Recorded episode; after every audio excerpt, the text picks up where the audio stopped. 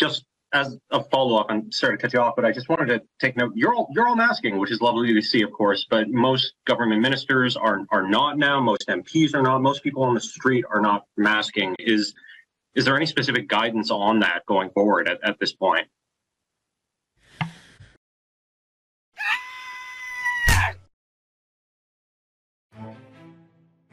So we are in a very precarious position in this country. We need political change, but we also need to resolve to resist.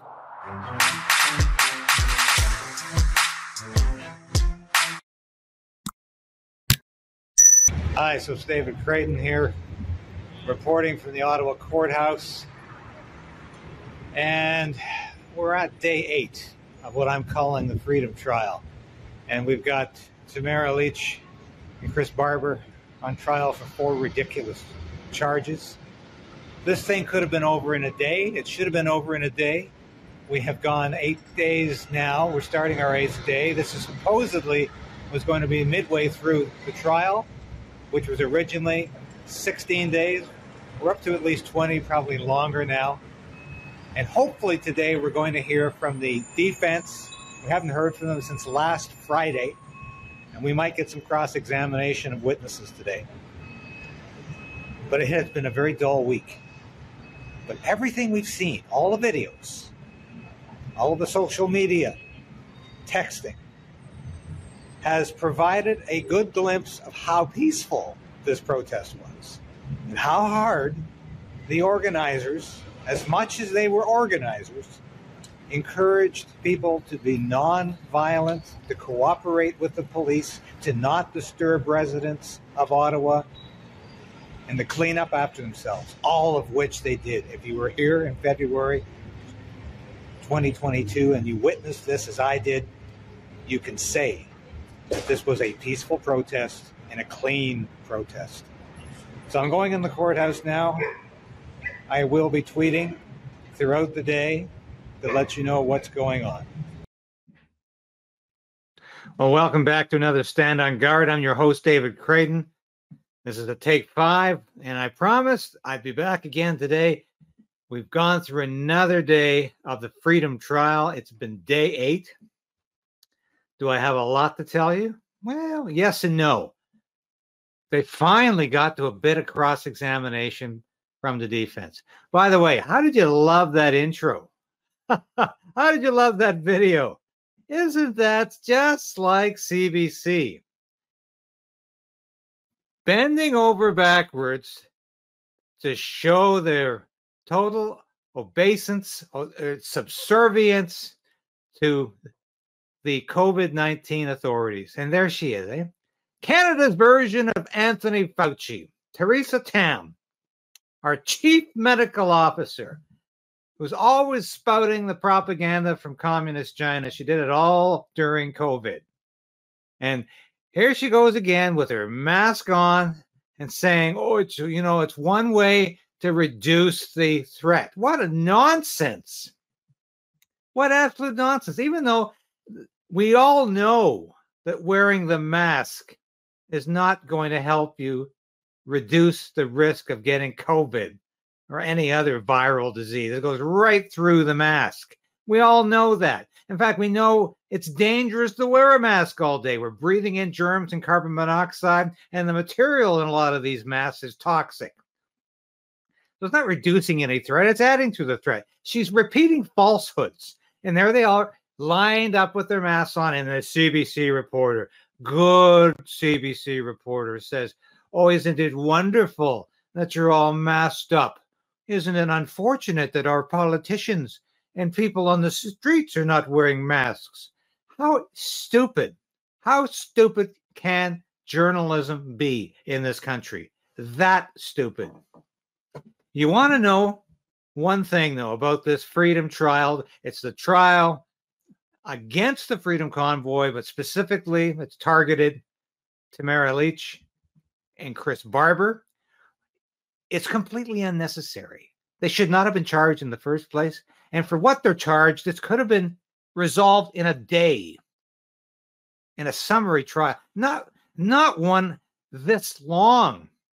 This is originally booked for 16 days. It's going to go for at least 20. And I, I said yesterday, I'll say it again today. The way things are going, this could last into mid November.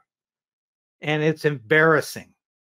Every day, it's embarrassing for Canada to have these two peaceful protesters put on trial. We look like an authoritarian regime, a third world dictatorship. And that's exactly what Canada has become under the auspices and the dictatorship of Justin Trudeau. So what happened today? Well, we had a lot, more minutia raised, of course. We had a lot of videos shown. But you know what's fascinating? What's really fascinating is I haven't seen a single video that the prosecution or defense has raised that somehow supports the idea that either of these two people were inciting anyone to mischief, to disobey the police, to be an obstacle, to be violent, to bother anybody. It's repeated time after time after time, no matter who you're listening to. Whether it's Tamara Lich or Chris Barber or other members of the Freedom Convoy, they consistently and constantly tell people to be peaceful. It's incredibly important. They keep repeating not to exercise any violent protest, not to be violent, not to disturb local residents, not to disobey the authority of the police. That's what we're hearing time after time. So, what is the point of this? why are we going eight days now and we're nowhere near halfway finished? Nowhere near halfway finished. What is this benefiting? Once again, people are making money off this. And I tell you, I think the prosecution wants to drag this on as long as possible because it's a lot of money. And it's really, and it could have been resolved very quickly. One of the classic moments today there was a video shown of Brian Peckford, former Newfoundland and Labrador Premier Brian Peckford. He was premier of that province from 1979 to 1989. Very prominent premier because he was feisty, he was principled, he was never afraid to tell you what was on his mind, and he was one of the fathers of the new Constitution, the repatriated Canadian Constitution. He was one of the premiers who signed it along with the prime minister at the time, Pierre Trudeau, and the other premiers. And he was one of the premiers that approved and signed the Charter of Rights. So I think he knows something, and I think we should probably remember him as an historical figure. He came out to support the Freedom Convoy in February 2022. Now, when this video was shown, the police officer present said she couldn't positively identify the individual as Brian Peckford. Same thing was said by the prosecution. The judge said, You don't recognize Brian Peckford? Do you even know who he is? you you don't recognize this man. She was just dumbfounded that they actually were going to play politics with that one. Yeah, it was Brian Peckford, all right. I think we all can admit he was there. he was at several news conferences. He was a great help and assistance to explaining what was going on. And he repeatedly said that the invocation in the Emergencies Act was completely inappropriate and unjustified. And he made that comment several times. So clearly he was a vital part of that. So it goes on and on. What's happening? It's over for the week. I will be back in the next few days with other issues. We've got a lot of things happening here in Ottawa, and i I'm going to touch on those in a minute. But next week, I hope we get to some of these residents in Ottawa who are complaining so much, apparently. Because if we hear from them, we're going to hear from the residents who weren't complaining. I talked to a woman on the street today who suggested they might have done this trial with a jury in Ottawa because everybody in Ottawa did not object to the Freedom Convoy being in town. Everybody in Ottawa did not suggest it was a massive inconvenience. Everyone in Ottawa did not pretend it was an occupation, an incredibly stupid description of a peaceful protest. Whether that's the truth, whether that's a fact or not, it really doesn't matter. It is what it is. It's being adjudicated by a judge, be assessed by a judge. So far, I think she's been quite fair. I've been saying that every day.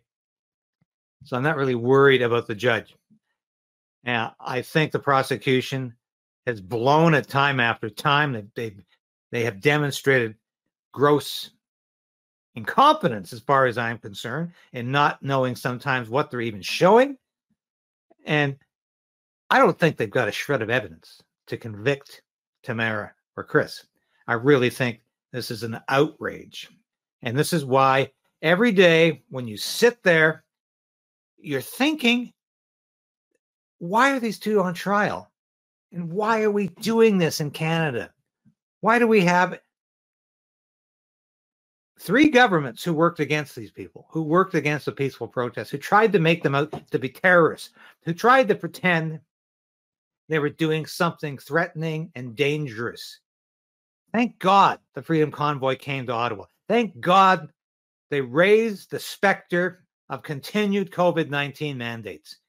And I tell you what, after that protest, the mandates began to disappear. But I'll tell you what again, as Theresa Tam and these, these so called spontaneous rallies across Canada for masking demonstrate, there's a push on to bring back lockdowns, mandates, mandatory vaccinations, mandatory masking. None of it is healthy. None of it is good. We don't need it.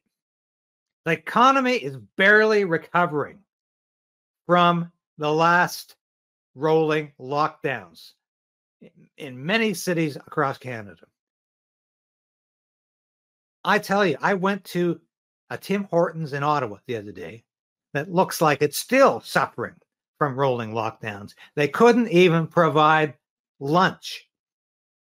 And they had two kinds of bagels and a few muffins. And this is in the downtown core of Ottawa. There is still a lot of chaos that is a direct result, not of any freedom convoy, but of lockdowns instituted by the provincial government in Ontario, and it's the same across Canada. We are not going back to lockdowns, masking, and mandatory vaccinations. Everything points to that being a mistake. And don't let the authorities, don't let the health care Gestapo, and don't let people like Theresa Tam or a CBC reporter convince you that it's okay to do it again that it's time to do it again because it's all based on falsehoods and it's all based on absolute crap. And it's time to say that. And let's have some politicians this time around with some guts to say no. We are not going back to lockdowns. We are not going back to mandatory COVID measures because it's crazy.